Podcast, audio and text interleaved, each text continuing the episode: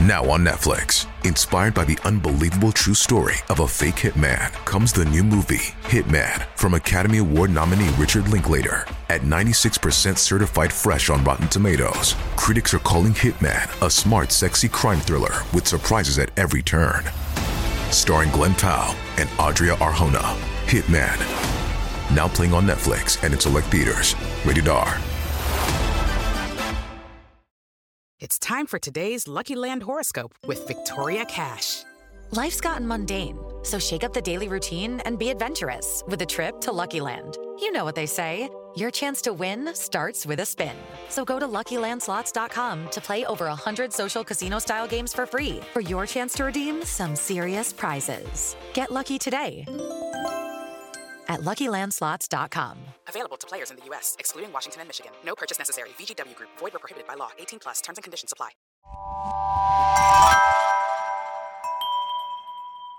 Slow Burn Media, an evergreen podcast, presents Who Killed, a podcast that provides a voice for the voiceless. This is her and me. She's caring, loving, always willing to help. She just a downright amazing woman. Samantha Hedrick's grandmother, Phyllis Cottle, survived a horrific attack in 1984 to become a champion for victims' rights. Talking with us about that in 2004. I think the victims need to be allowed the time to heal, to go on with their lives, and not have to live with the prospect of fighting the parole board over and over again. Hello and welcome to episode 200 and something of Who Killed. I'm your host, Bill Huffman, and this is a Slow Burn Media Evergreen Podcast and Killer Podcast production. On this week's show, I will be sitting down with one Carol Costello, who is hosting a new podcast on Evergreen Podcasts and Killer Podcasts, and that is Blind Rage. And it covers the case of one Phyllis Cottle. It's a tragic case and one that can only be told from Carol's perspective. So join me this week as we sit down with former CNN anchor Carol Costello for a very personal story. Hello and welcome to this week's episode of Who Killed. I'm your host, Bill Huffman, and this is a Slow Burn Media, Evergreen Podcasts, and Killer Podcast production. On this week's episode, we are lucky to be joined by former CNN anchor Carol Costello, and we are here to discuss her new podcast, Blind Rage, which covers the case out of Akron, Ohio, of one Phyllis Cottle. And welcome to the show, Carol. Thank you so much, Bill. I'm so excited to be on and excited to to share news about my podcast, which I've been working on for a very long time. It becomes a labor of love after a while, doesn't it? Really, labor of love? All right, fine. You, maybe I'm putting words in your mouth, but uh, yeah, it's it's one of those things. Uh, it's kind of like writing a book. It's um, it's a torturous process and it can be lonely and Mm, it's very lonely. and it can also be depressing, especially you know when you're talking about a case uh, such as Phyllis's.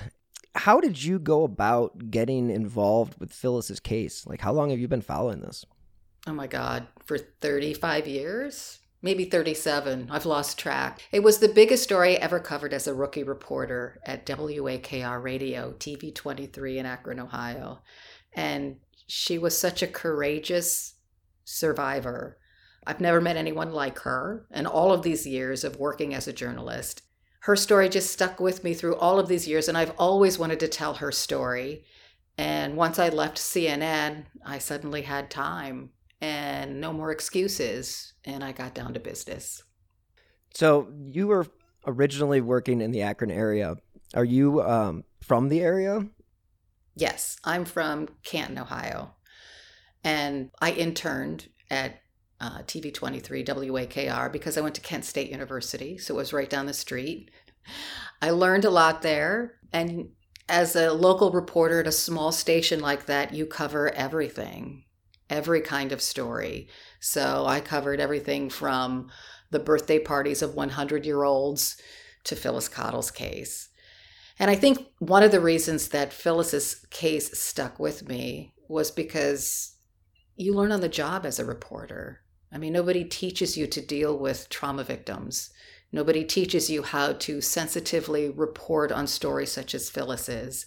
So I was um, kind of finding my way through the dark, hoping I did everything right. I didn't. And that will also be part of the podcast.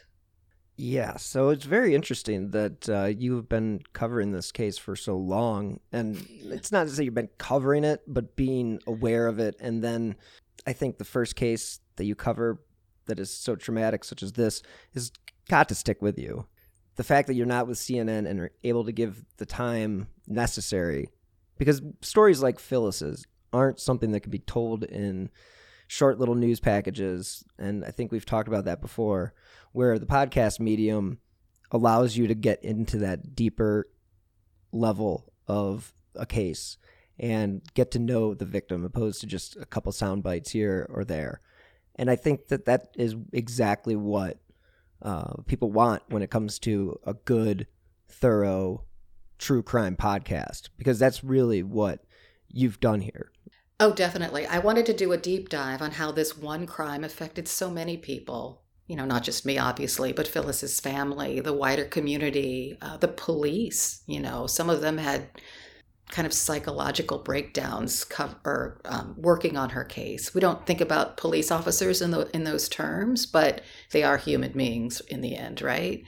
Absolutely. So I wanted to, to tell a story, not only Phyllis's story, but how Phyllis herself affected every person around her for many, many years and um, I think that her crime happened in 1984, mm-hmm. which was a really weird time for women as far as feminism goes and, and workplace equality. And, you know, whether people believed you if you were sexually assaulted. I Can think you explain that, that a little bit because because as a man and being five at that time, uh, you know, I was not very aware of what was going on. But I don't. Uh, I just haven't really. The early '80s, I wouldn't have thought it would have been that difficult. Again, I'm not a woman, so if you, I hated. I apologize for interrupting you, but I just feel like no, that, no. I'm I'm very I'm very proud of you for asking that question. I think that the 80s are romanticized now. Like all the 80s fashion is back and some of the 80s music, Madonna's going on tour again, blah blah blah. And when I think of the 80s as a as a woman, um, and I was in my 20s then, it was just a confusing time. I mean, in 1984 it was legal to rape your wife in Ohio. Um, date rape, the concept of date rape was just coming into the public consciousness. And it wasn't very pretty what people said about that because, you know, all of these studies that showed that young women in college um, said they were sexually assaulted in, in big numbers. And then people coming out and saying that, oh, those women just had a bad experience and they're just complaining and they're lying. I mean, there was a lot of that in 1984 there's still some of that now, but it was really at fever pitch back then. So, you know, as a woman who entered a predominantly male field, which journalism was in 1984, um, it was just really confusing because you went in expecting to be treated equally and like a smart human being, and often you were not, and you were discriminated against. And then all that other stuff was boiling up too, as far as how people perceived as sexual assaults back then. And then this big case came about Phyllis Cottle, who was sexually assaulted and worse. And she just became a champion of every woman who felt they didn't have a voice. That's what she became for women in Akron, Ohio, and beyond. Now, with Phyllis's case, could you give us a little background on what exactly occurred and what led her to become the advocate that she has become? Phyllis was 44 years old when she was carjacked at work. Um, she was taken to a vacant house and she was raped repeatedly. And then her assailant took her to her bank so he could steal money from her. And then he took her back to that house and raped her again. And um, I'm not going to say what ultimately happened to her, but he he um, injured her terribly, tied her up, put her inside a car, uh, doused her with a flammable liquid, and set the car on fire and locked the doors. And off he ran. I don't know how Phyllis found the strength to get out of that car, but she did. You might think that um, Phyllis prayed and, and took God to help her, but that wasn't what she did. In her words, she got pissed. She got so angry that this man was going to kill her after all that he'd already taken from her. That this rage boiled inside of her, and she got out of the car and she made it her mission at that point to hunt him down. Uh, yeah, that's pretty traumatic. It's brutal. Um, I mean, we could dissect a lot of that. I mean, the whole setting on fire thing. It's just, uh, you don't do. I mean, that's just inhumane torture. Uh, it's beyond uh, anything that you should be doing in this. Uh, well, you shouldn't be doing anything in this regard, but it's taking things to the next level when you are going to start a fire with somebody that's still alive and then lock the doors. It is amazing that she was able to survive that. This was an assailant, a man who hated women for reasons I will get into in, in the podcast. Phyllis represented to him everything he, quote unquote, hated about women. So he was punishing Phyllis, right? In a weirdly psychotic way. Uh, he meant to torture her. And she, you know, whenever I think about her, like unlocking the doors because her hands were tied, right? And then she had to roll away from the car because she could smell the smoke. And um, she didn't know it was outside of the car. Was he still around? Right.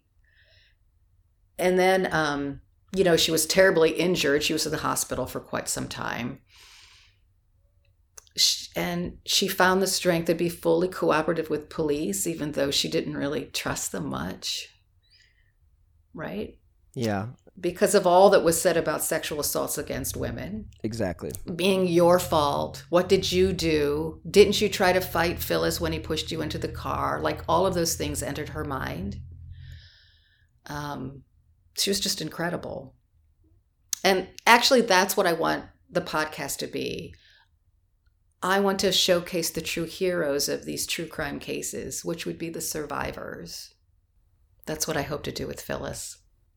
Yeah, I definitely believe that what you're doing is is exactly right. You're there for the you're doing this for the victim and it's amazing. I've talked to a few survivors of awful crimes, people that have been thought to be murder, but but it was part of a serial killing. And she, you know, I spoke to this one woman who survived, and it's just amazing what the human body and the human mind can do when they're put in such a horrible circumstance and that the fight or flight mechanism within ourselves is such a strength that we can actually do superhuman things that one out of a million times you're going to do it. You're absolutely I, right about that.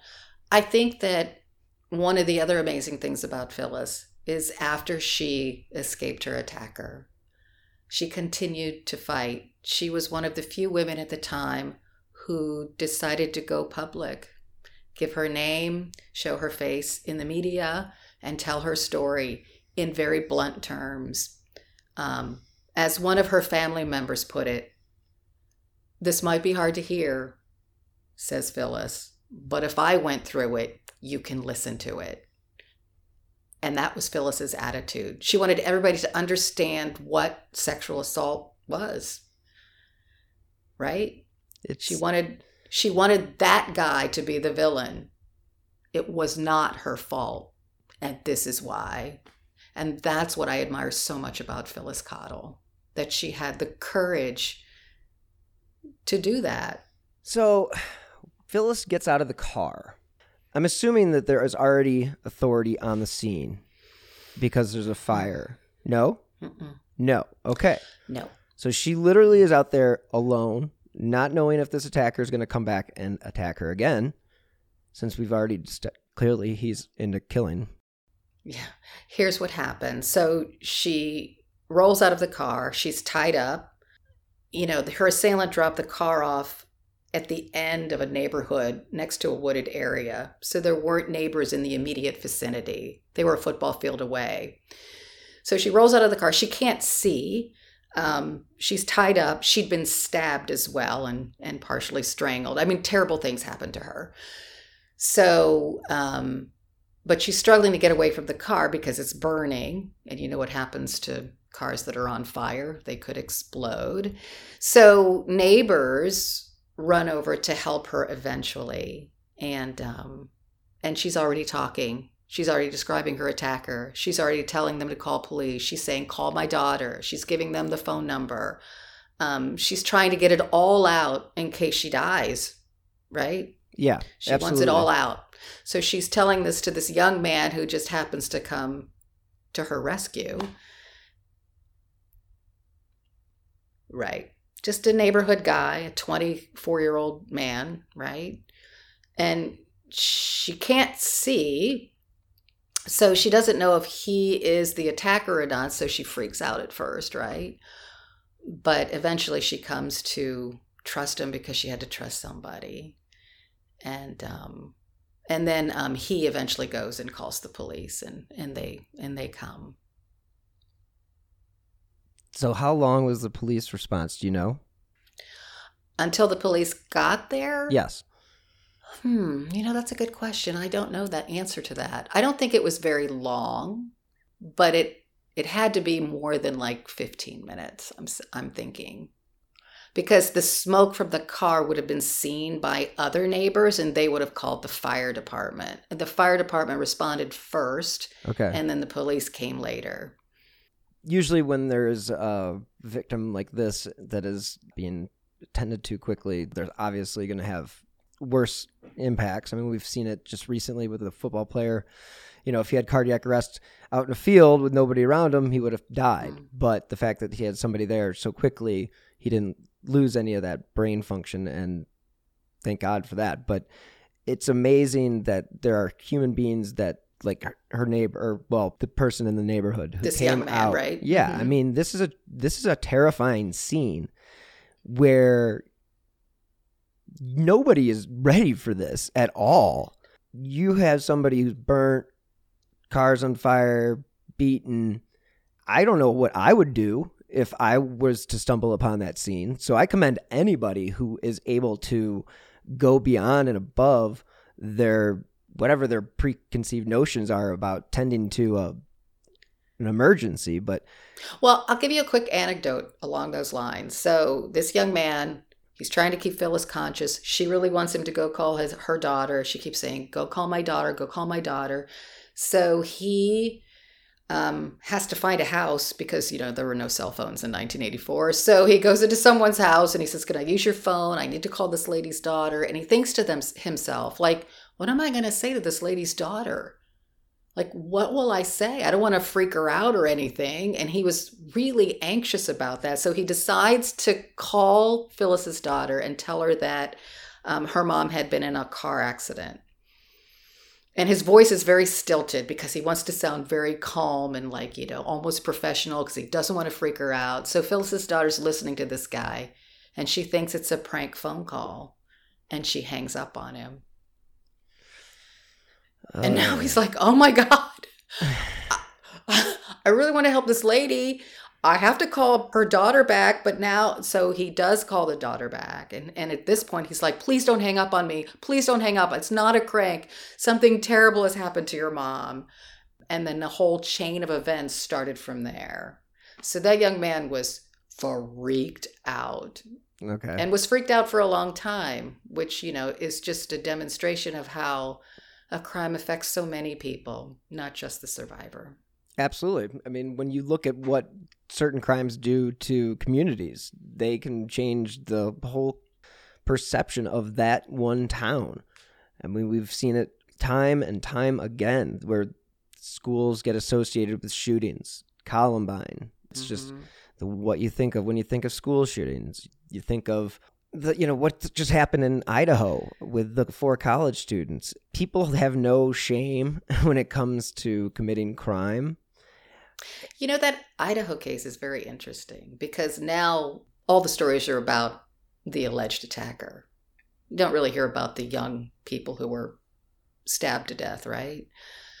Or when you do hear stories about them, like where did I see it on some tabloid site that one of the victims there was a noise complaint. They had some video of her talking to police about how noisy it was. And I'm thinking to myself, really? It's not news. Really? Not news, not cool. What are you doing? That's what happens when you're a college student anyway. But really? Some dignity, please. I tried to explain that when I saw something on social and we just won't you know that's a mess anyway. But somebody was saying like is this because you know is this the classic media white girl thing? And i was like there's some of that but it's also the fact that a lot of the media majority of them probably experienced this exact same thing in their lives meaning not the killings but the noise complaints living with roommates living off campus partying leaving your doors unlocked because that's what you do. You're just you don't know what your dumb drunk roommate's going to do. And it's just normal to be able to walk in and out. I mean i can't tell you how many houses that my friends were living in that i just there was never even a key. So i mean i had a neighbor i had a neighbor who i grew up with lived across the street. I she actually just moved to colorado the same area that i live in and i ran into her at target here and she was telling me that when they moved or when they sold the house she had to go and get a key made because they never had a key for the house in 30 30 years I hope that's changed now. I mean, that's just, but that's the kind of thing that happens when you live in a city like Rocky River or um, Bay Village, where when Amy Mihaljevic went missing, it's, you know, that changed the total perception of Bay Village as, you know, it is still a sleepy, tiny, wonderful, affluent neighborhood and very community friendly, but it still looms over them for sure. Yeah. Mm-hmm. I hear what you're saying, though, about um, the coverage of, of white female victims, especially pretty ones, right? Oh, for sure. Um, and man, that's a tough conundrum. I mean, there is something to that for sure. Yes.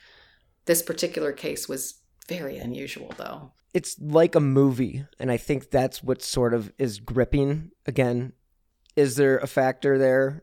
Yes, 100%. Yes. But I think that's the criminology student going for his PhD, studying under one of the most well renowned professors in the industry. All of that is just super crazy. And especially for people who do what we do or have a true crime podcast, it's hard not to look at all those interesting things. I do think it is a little weird that now the stories are mostly about you know Bryan Kohberger instead of the victims, you know Madison and Kaylee and Z- Xana and Ethan. You know those are the people that should be talked about. But the reason why the t- attention's shifted is because they've got new information and they're not just running the same pictures over and over again. Which I can see that being a annoying and absolutely awful thing for minorities to see and for people who don't get the coverage. And I've tried my best to do the stories that don't necessarily get the most coverage. But when you have something like this, it's so scary in the sense that somebody just walked into their home and literally ended these young people's lives for no good reason. Not that there's ever a good reason, but I think that's the thing that makes it so interesting it is what it is. I'm, I can't read every well, review, and I don't. well, let me ask you this question because we always used to have this conversation at CNN about um, saying the name of the assailants. Ah. Should we say the name? Should we show their faces? Should we concentrate so much on them? So I just wanted to pick your brain to see what you thought about that. I agree with you on certain cases. I do think it's uh, very hard to uh, talk about the victims or talk about the crime without mentioning the the suspect's name. They've done a really good job of that with school shooters. They did a good job of that when the Aurora shooting happened, which was you know about 45 minutes from where I am right now. And it's it's an I don't know. I, I don't. I let's put it this way. I try to say it only like once. You know, let I will make a, a point to say their name, but if it's the if it's a crime that is, sometimes I don't. This time I did. I don't know why, but I think it's because of the fact that of what I said before about him being a criminology student, which is super fascinating. And you look at the Golden State Killer, you look at BTK, they all had, you know, they both had criminal criminology degrees. Ted Bundy was criminal lawyer student, whatever. And he was super into that kind of stuff. So I think that is just uh those are the names. I don't think Kohberger. I said it twice now.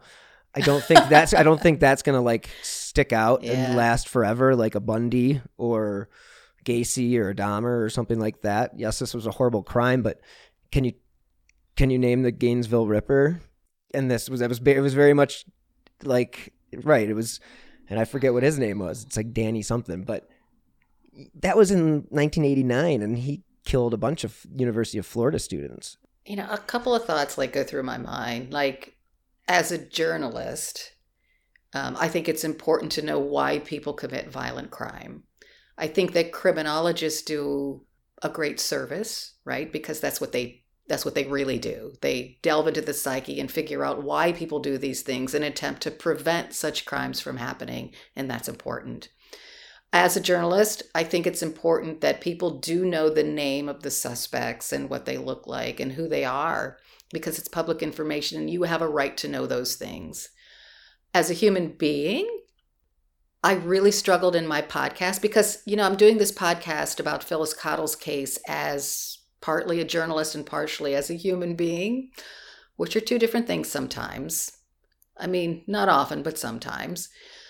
I can't totally remove myself from Phyllis Cottle's story as I once could have as a journalist because I'm really emotionally involved in the story. So I really thought about whether I would name the suspect or delve into why he did those terrible things to Phyllis. And I eventually came to the conclusion that I had to do that because it's so difficult to understand why anyone would do that to Phyllis. And if she spent her whole life trying to prevent crimes like this, which she did the rest of her life, um, she wanted to know too. So shouldn't I? And shouldn't you? So I came to the conclusion that I had to delve into his psyche and why he committed this heinous act. And that must have been a fun adventure. Sarcasm. You know- Sarcasm. No, no, sarcasm, yes, it wasn't fun, but you know, I'm going to be fully transparent. I was interested. I'm not going to lie and say I wasn't because I was. And it it brought to light some things that I hadn't thought about. And I like to learn, right? And you know, we're human beings and we find that stuff interesting. It's just I guess the level of coverage you give to these people is the thing rather than not never mentioning their name or or not saying why they did something, right? It's it's more of glorifying it you know, in documentaries about these people over and over. I mean, how many documentaries has there been about certain serial killers? Uh, you know, I mean, we've seen in the hype with Jeffrey Dahmer's miniseries and then the Dahmer tapes, and it's again, it's glorifying a, a mentally ill person who committed those crimes. I don't ever want to say that I'm empathetic or sympathetic towards Jeffrey Dahmer, but I can understand that he was completely mentally ill, and that when he does those prison interviews, he's like, I'm crazy as a loon, you know, and he acknowledges how crazy he is. Whether or not there are other victims out there, I don't know. But is it glorifying them if they're sitting down and being honest? I think it's I think it's just like what you said before. It's important for these people to know what these people are like, what to look out for. There's a reason why true crime podcasts are very huge in the female demographic. It's a way to guide, uh, protect yourself against what you may not know is out there. But if you hear somebody's story about it, well, that might keep you a lot more on your toes and make you more aware. maybe. I just think, I don't think that, I think sometimes you can't protect yourself from violent crime. You just are unlucky. and and in that, and in Phyllis's case, that was she was unlucky, right? Because Sure. he had his eye on another victim, not her. She was convenient, right? So I think that knowing the psyche of these killers help police, right, in their investigations, and they help prosecutors when they're prosecuting these people's cases, which is important, and defense attorneys too, which is also important because we do live in a democracy. I think that it's important for the general public to understand the psyche as well. I just think that there's a certain uh, point where it becomes glorification and that we have to avoid that, and that's okay. So that's how I've like settled it in my own mind. I don't know about you, but that's how I've settled it in my own in my own mind. Yeah, I think that I don't give much service to the perpetrator in any of the cases that I cover. I think as a journalist, that's kind of my. I mean, I will give them, I will say a few things about them or whatever, but the focus needs to be on the story and the case, not so much so much the perpetrator, because again, like you said, the stories have changed since this other guy has been arrested in the other case in Idaho. So the narratives change as we go and as investigations progress. And I do believe that it's important to look into the psyches of all of these individuals because there is a common thread to some. I'm not saying that every criminal is the same. Definitely not the case. But you look at like the Iceman tapes from HBO that was like 1989, 1991, I don't know. He sat down with a psychologist and it, you know, this guy interviewed him and it's basically about this hitman who did all these mafia hits and he talks like it's just you and me talking right now like it's nothing. And to see somebody like that, I think it's important to realize that there are people out there that can be two totally different people because he had a whole life and a wife and child that had no idea what he was doing when he left for work. That's just one of those cases again that's just crazy. Absolutely crazy. See, I can't listen. Like those Bundy tapes that came out, I just couldn't listen. I don't care about him. So I'm really conflicted, like really conflicted. The Bundy tapes, in my opinion, is Bundy bragging. And so there's a difference about the way that I see his tapes, the way I see Dahmer's tapes, I see them differently. I think the Dahmer tapes are more he's kind of just laying it out there. I'm crazy, I'm nuts. I don't know what I was doing, why I did this, but this is what I did. Whereas Bundy would always try to either justify what he did or just completely say I didn't do it. And we all know that's just not the facts. And so you have people like BTK who was so crazy about being in the media that he wasn't even committing crimes and decided he was just going to start writing letters to the local news station to put him back on the freaking map. I mean, who does that? And we're not going to say his name, but everybody knows who it is. And uh, that guy was proud as hell. And I don't think he cared that he got caught. I think he wanted to get caught. And some of these guys do want to get caught because either they can't control themselves and they're going to do something that's even crazier than what they're doing already, or they want the recognition. And those are the ones you really need to be concerned about. And that's kind of where I feel the Idaho suspect falls, where he probably wanted to do this and get caught. And if he got away with it, great. But if he didn't, guess who's the center of attention? Yeah, I don't know. I don't know. I don't know enough about him and his case to really comment, but it is very creepy. The whole thing's Um, creepy, and they're all creepy. Yeah. And Phyllis's case is creepy. And when Phyllis was attacked, did you mention that she was leaving work? Yes. Okay. Well, she was leaving. She was going to lunch. She was going to Mhm. lunch. It was noon. Okay. So it was in the middle of the day, and she's just attacked by this individual. And and you Uh, mentioned he that came- he, you mentioned that this wasn't the victim that he intended to attack. No, she worked at a very. Um, it was like a strip mall. It has apartment buildings and a beauty salon, and I don't know, a bunch of different businesses, and her workplace was in the middle of all that. So she was parked right out in broad daylight in this busy section of West Exchange Street in Akron. And she's going to her car, and someone approaches her from behind and hits her on the back of the head. And she does all the right things. She screams, she calls for help, she lays on the horn, she punches him, right? But then he has a knife. No one came to her aid, and there were people who heard her scream. One man walked by with groceries, saw the entire thing, thought it was just a domestic dispute, and he didn't want to get in the middle of it and walk by. So that really sucked. Yeah. Um, and then, of course, Phyllis went on that, oh, God, um, six hour ordeal.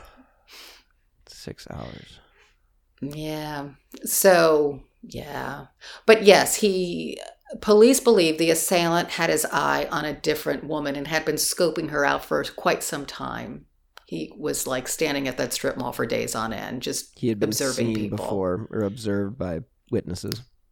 Yes, observed by witnesses. And the woman he had his eye on initially that day had her children with her. And that would have been complicating factors. So prosecutors believe that he switched his attention to the next available victim, which just happened to be Phyllis Cottle, who just happened to be walking to her car at that particular moment. And then he saw his opportunity and he took it. Now, may I ask, is there any similarities in the look between the intended victim and Phyllis? No. It's unusual. Phyllis was 44. Um, usually, I think is, um, people who do sexual assaults concentrate on younger women because they're easier prey, perhaps. I hate to put it that way, but It is what it is. I mean, It to, is what it to is, that, To them, it is prey. that's right. So you're not saying something that is out of line. It does sound awful. he was looking for an easy mark. Men who sexually assault women don't look for pretty ones, they look for easy marks. And Phyllis at that time, in that space, was the easiest mark that day. Very interesting how one can switch from focused on this one individual and then just crime of opportunity. She's with her kids. Screw it. I'm going to commit a crime. I'm so jacked up. I need to do this now. And Phyllis is just, she's just in the wrong place at the wrong time. That's correct. He had a gym bag, and in that gym bag were, were things to tie up his victim with. He had the knife with him. He had a rape kit, the classic It- rape kit. That's that's right. That's right. So he had a knife, he had rope, he had duct tape or anything you know, like along those lines, and so he was out to make. He was out to do that that day. he had a plan. Yeah. he knew where he was going to take her or whoever that day. So he took her to, To this aban- vacant Yeah, I was gonna say. So he knew about this Mhm. vacant house clearly because that's just not something you just randomly stumble upon. Right. I mean, right. yeah. He had a place, right? hmm I'm not sure that he planned to set the car on fire. Why do you think he did that then? Well, I think that that I think he was just psychotic. And to him, as I said, Phyllis wasn't a human being. She was representative of all he hated in women. And, you know, he he kept her pretty much blinded through the attack. He never let her look at him. It was this it was as if in his psyche that he was almost ashamed of what he was doing. He wanted to leave no trace of what he did behind. So that's why I think he set the car on fire because um, he wanted to eliminate every single aspect of evidence that he did this terrible thing. That's sick. Yeah, I think it's more common than you than we probably think of people trying to cover up their tracks. I mean, you see it all the time.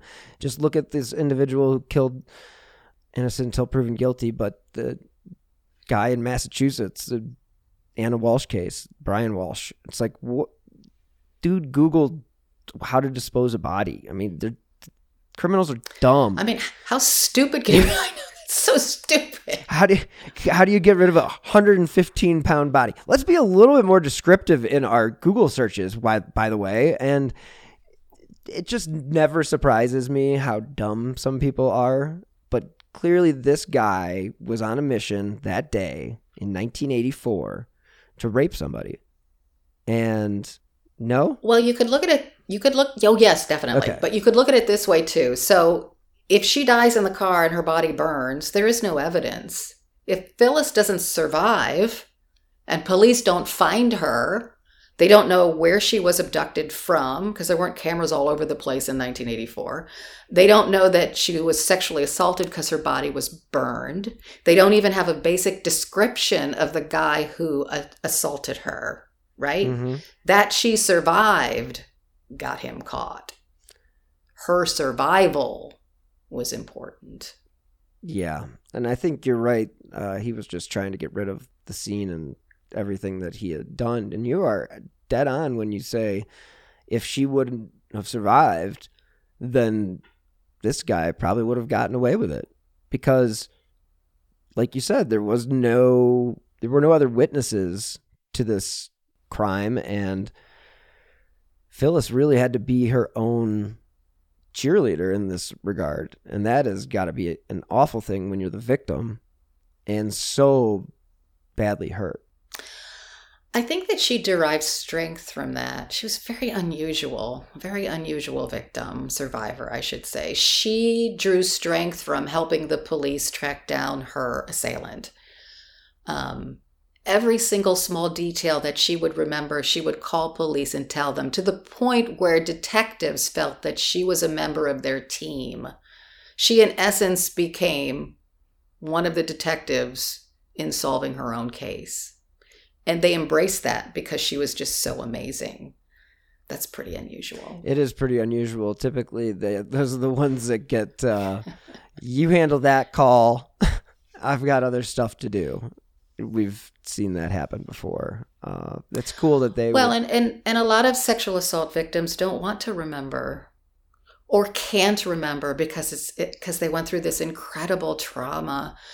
So um, imagine just reliving that horrible thing that happened to you over and over and over again in your mind. That had to be painful, right? And I understand why a lot of survivors don't want to do that or can't. it's definitely something that you have to be psychologically strong for if you're going to go through a trial, sit on the stand, ask questions, confront your the perpetrator. Well, and have in the back of your mind, you might be blamed for what happened to you. And do you really want to go through that? I mean, there's all that baggage too. And that does happen even today. It does happen Many times. Yeah, you're right, and it it's a shame, really, if you think about it, because of the fact that it's 1984. You think we have come a long way, but you're right about that whole date rape thing, the whole sexual assault thing. I remember the first time I heard of date rape was the William Kennedy case Ah, yeah. at the Kennedy compound. And that was the first time I had ever heard of that. And I think that was at 89. So 89. That's, I think, sounds like prehistoric. Like, of course it was date rape. I mean, Cosby was date raping everybody that he went out with from the 60s on and they, all the way up until they put him in jail. But yeah, that date rape thing, to think that people wouldn't take you seriously, and then they have been, they've probably had friends that have been through this, and so they've seen what happens if they go forward with saying somebody assaulted them. And so maybe they don't want to go through that. And nobody should blame them because it's traumatic as hell, and not everybody's Phyllis. That's right. And um, I think that, you know, even if a stranger rapes you, you're st- there will still be people out there who will question what you did. Why didn't she run? Why wasn't she watching out who was behind her? Why wasn't she more careful? Um, why does, wasn't she carrying mace in her purse? Uh, right? Why couldn't she have pepper sprayed him? because it was 1984. You know, oh, she was, yeah, she was, she was with him for four hours. Why couldn't she bang on the window of the car and like a, alert someone? You know, there, there, there will be people who will, who will ask those questions, right? And you know that as a woman who's been assaulted.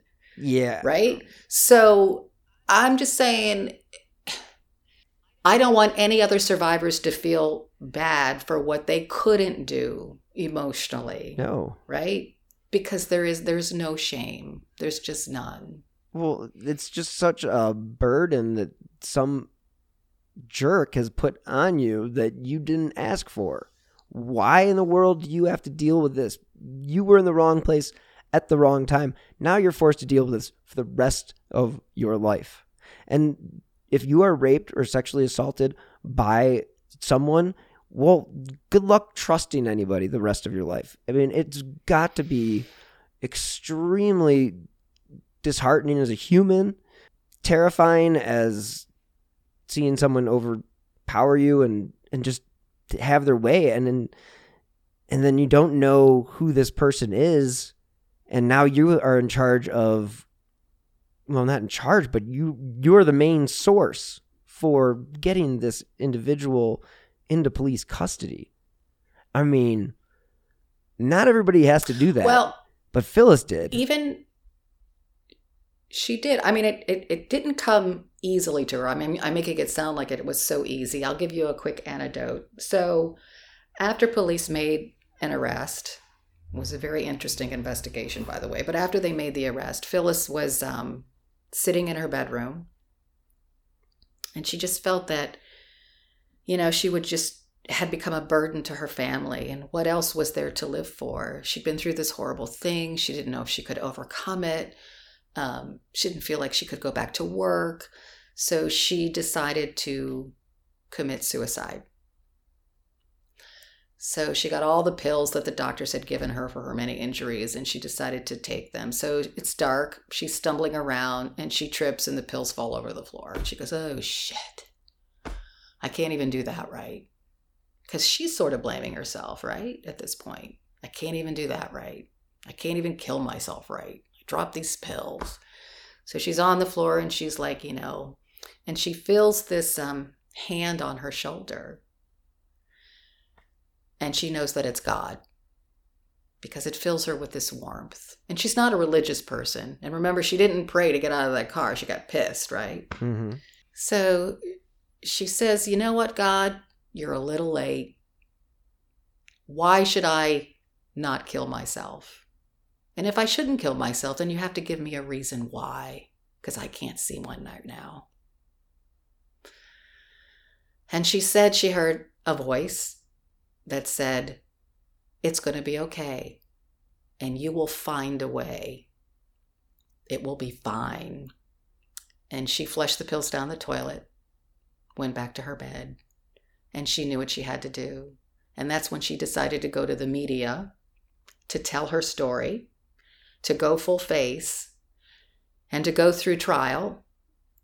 Her testimony lasted 150 pages. She wanted to make sure that A, he went to prison, and B, she wanted to make sure that women knew that it wasn't their fault. She was quite the woman. A very tough woman and a remarkable woman and to go through something so traumatic and then turn it into I don't want to say a positive because it's hard. No, no, she would say that. I know, but it's still ah, it's still She would say that. Okay, fine. Turning turning a huge negative into a positive is very difficult for a lot of people and the fact that she was able to do so is impressive and commendable. And it's very important the message that she was trying to say. And that is, like you said, it's not your fault. And the people who want to question individuals about these types of things are really, I don't know if it's they're doing their due diligence.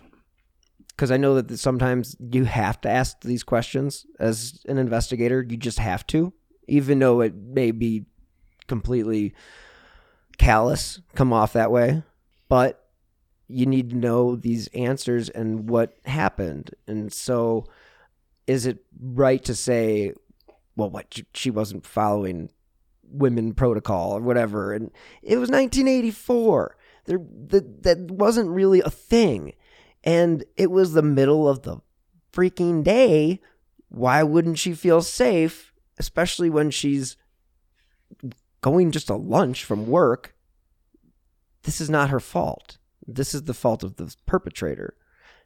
And no woman should feel that way. I will say that women, I, I don't really think it's changed very much. I think um, I think it's the same today, and I think that I think that women feel that way.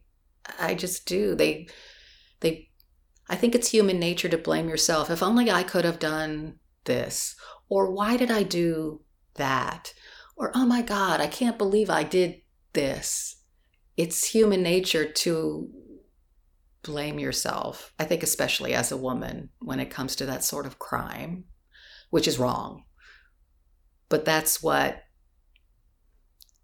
that's just what some women do. And I think that Phyllis wanted to make sure that at least the women she could reach knew that that never question yourself, right? Right you know what's right and what's wrong. They're the ones that are to blame, not you. And sadly, I, I don't think any of that's changed even today. Well, that's disheartening as a male. Um, that's why it's taken so long for the Me Too movement to come about. I mean, jeez, that's exactly why. Not only because you don't think anyone will believe you, but maybe you did something that brought it on somehow and i do think that's still in the minds of of many women sadly. That's a that's ridiculous. I'll just say it plain and simple. I know that i'm a white male you know middle class male from the suburbs so i'm not one to talk you know i have no room to talk but no just because a woman dresses a certain way acts a certain way there's no excuse there's no justification for being blamed or thinking that you in any way shape or form led this person to the point where they said well i'm going to rape you because you did this. Well no you're going to rape them because you're freaking psycho and that's what your thing is. It's not the woman's fault. And if that woman is in that position step forward. And i know it's difficult but know that there are more people out there that support you that do, that don't is is basically all I can say at the end of the day. Well, I'm happy to hear you say that. well, it's just true. I mean, you just be be honest with people. I mean, it, it, people will trust you if you could just be honest and like be a caring well, like individual. I said, I think I think that you know I think it's important to note that not all women choose to come forward, and that is your choice. You have the right to tell your story or to share what happened to you. Only you do. So, you know, I would be the first to say yes, go to the authorities, go to police, but I do understand why sometimes that's impossible for some women. Um, one of my fears in doing this podcast is, you know, Phyllis was not a superhero. Um, this was her story to share, and this is how she chose to share it. And um, not all women make that same choice, and that's okay. Well said. And it's something that everybody should take to heart because, like you said, it's an individual's choice to share their story. And not everybody wants to go through all of that. And hey, again, all the power to anybody who can survive that. But it is tragic that we live in a society where women's beliefs or the women women's the respect to women just isn't there still. And it should be believe first and then go from there because I mean I get the the whole you got to ask the questions and you know make sure that they're telling the truth. But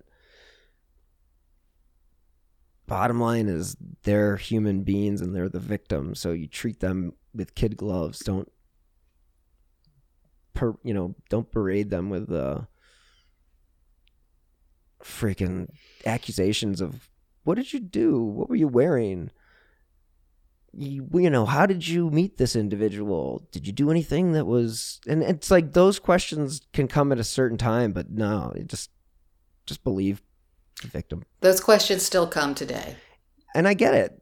from judges, That's ridiculous. from police. Yes. Well, I will say that in, in the world that we live in, there needs to be a certain age limit for judge being a judge. I th- I, I do think there's so many judges, and I'm not, and I'm I'm not trying to make a joke. It's just there's so many judges that still believe women are meant to be in the kitchen and not out doing whatever it is they're doing. And if they do get in situations like this, well, it's their fault. Now the judge luckily doesn't have to you know, isn't the one that makes the final decision. You know, that's a jury's decision. But I can assure you there are a lot of outdated judges that do believe that way. And that is really where we need to address some of these things in society. And that is, well, maybe if you're past a certain age and you don't really understand the issues, it's like continuing education.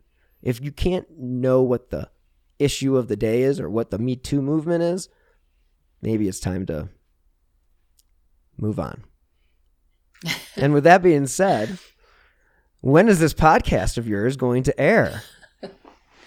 Okay, so the podcast drops on January 24th, and a new episode will come your way every uh, every week. Excellent. Excellent. So January 24th is not even a week away. Yeah.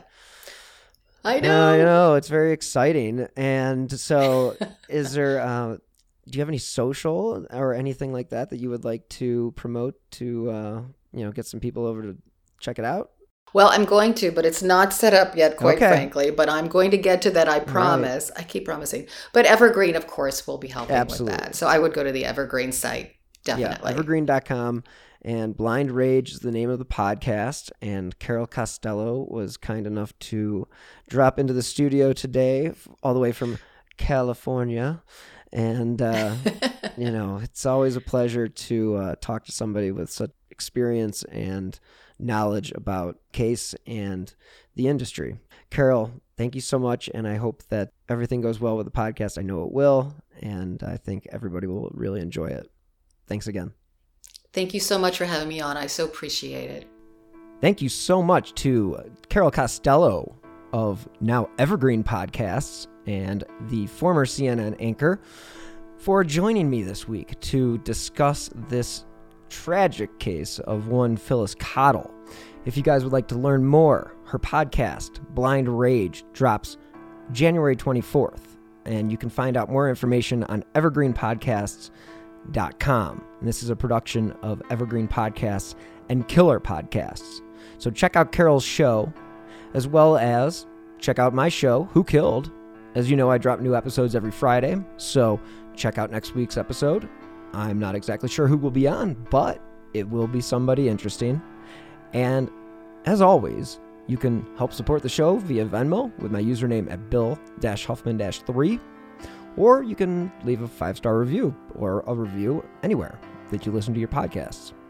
So, thank you guys so much for joining me again this week. And you know, I wouldn't be here without you. So, much appreciated. And as always, stay healthy and be safe. Lucky Land Casino asking people what's the weirdest place you've gotten lucky? Lucky? In line at the deli, I guess? Aha, in my dentist's office. More than once, actually. Do I have to say? Yes, you do. In the car before my kids' PTA meeting. Really? Yes. Excuse me, what's the weirdest place you've gotten lucky? I never win and tell. Well, there you have it. You can get lucky anywhere playing at LuckyLandSlots.com. Play for free right now. Are you feeling lucky? No purchase necessary. Void where prohibited by law. 18 plus. Terms and conditions apply. See website for details. Coming up on 5 Minute News, I'm Anthony Davis. You might think it's partisan because maybe it's critical of one side or the other, but it's not. It's just the truth. And I think that's also something that's kind of unusual for Americans listening to the radio or to podcasts because the news landscape in the States has been so partisan for so many decades. So, five minute news is verified, truthful, independent, unbiased, and essential world news daily.